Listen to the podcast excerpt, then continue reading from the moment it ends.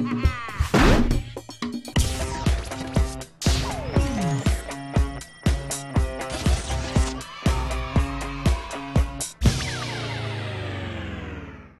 og velkommen til Spillehulen, hvor vi i dag vil fortælle om en bog, som øh, kan holde jer inde i regnvejret samt to nye spil.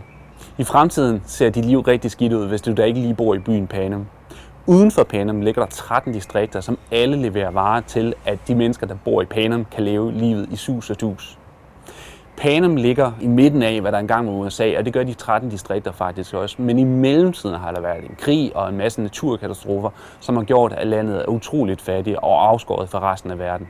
Distrikt 12 er et af de ramte områder, og her møder vi hovedpersonen Katua, som øh, lever af at jagte uden for byens grænser, hvilket faktisk er ulovligt. Det er dog den eneste måde, hun kan forsørge sin lille familie, som gælder hendes søster Prim på 12 år og hendes mor, som i mange år har haft det svært efter deres far og hendes mand døde.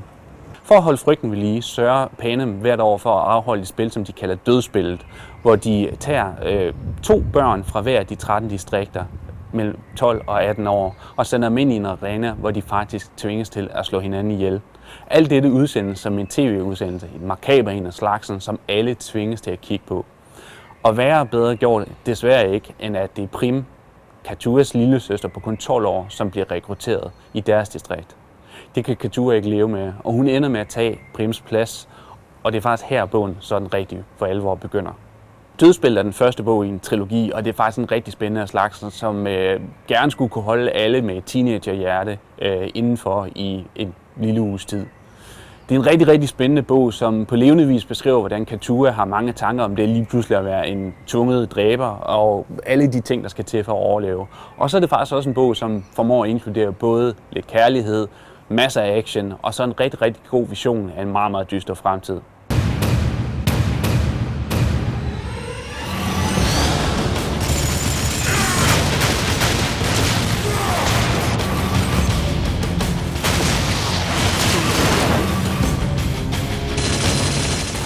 Transformers Dark of the Moon er efterfølgeren til et spil, som overraskede mange af os sidste år, ved faktisk at være et rigtig, rigtig godt Transformers-spil. Det var der ikke mange, der havde regnet med. Desværre lever det nye spil, som er baseret på den biografaktuelle film, ikke helt op til spillet fra sidste år. Og mange af de ting, som virkede rigtig, rigtig godt sidste gang, virker faktisk slet ikke den her gang. Ikke mindst er der ikke den store forskel på at spille de gode Autobots eller de onde øh, Decepticons, fordi banerne simpelthen ikke er varieret nok. Det betyder, at uanset hvem du skyder på, føles det hele som det samme, og det er lidt ærgerligt i et spil med så stort potentiale. Du rådes altså til, i stedet for at gå ind og se biograffilmen.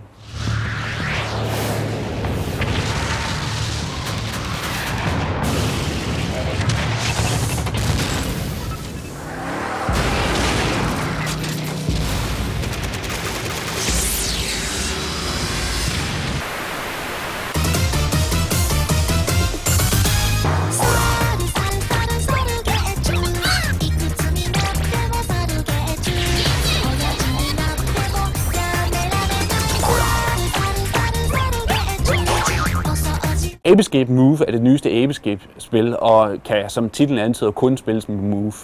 Det er et simpelt skydespil, men det er faktisk rigtig godt et af slagten, specielt hvis du er til de skøre aber. De prøver på at stjæle dine bananer, mens du vandrer igennem en masse verdener, hvor du derfor skal afholde dem med tre forskellige våben. Og det fungerer faktisk rigtig godt, fordi der er masser af genspilningsværdi i mange af banerne.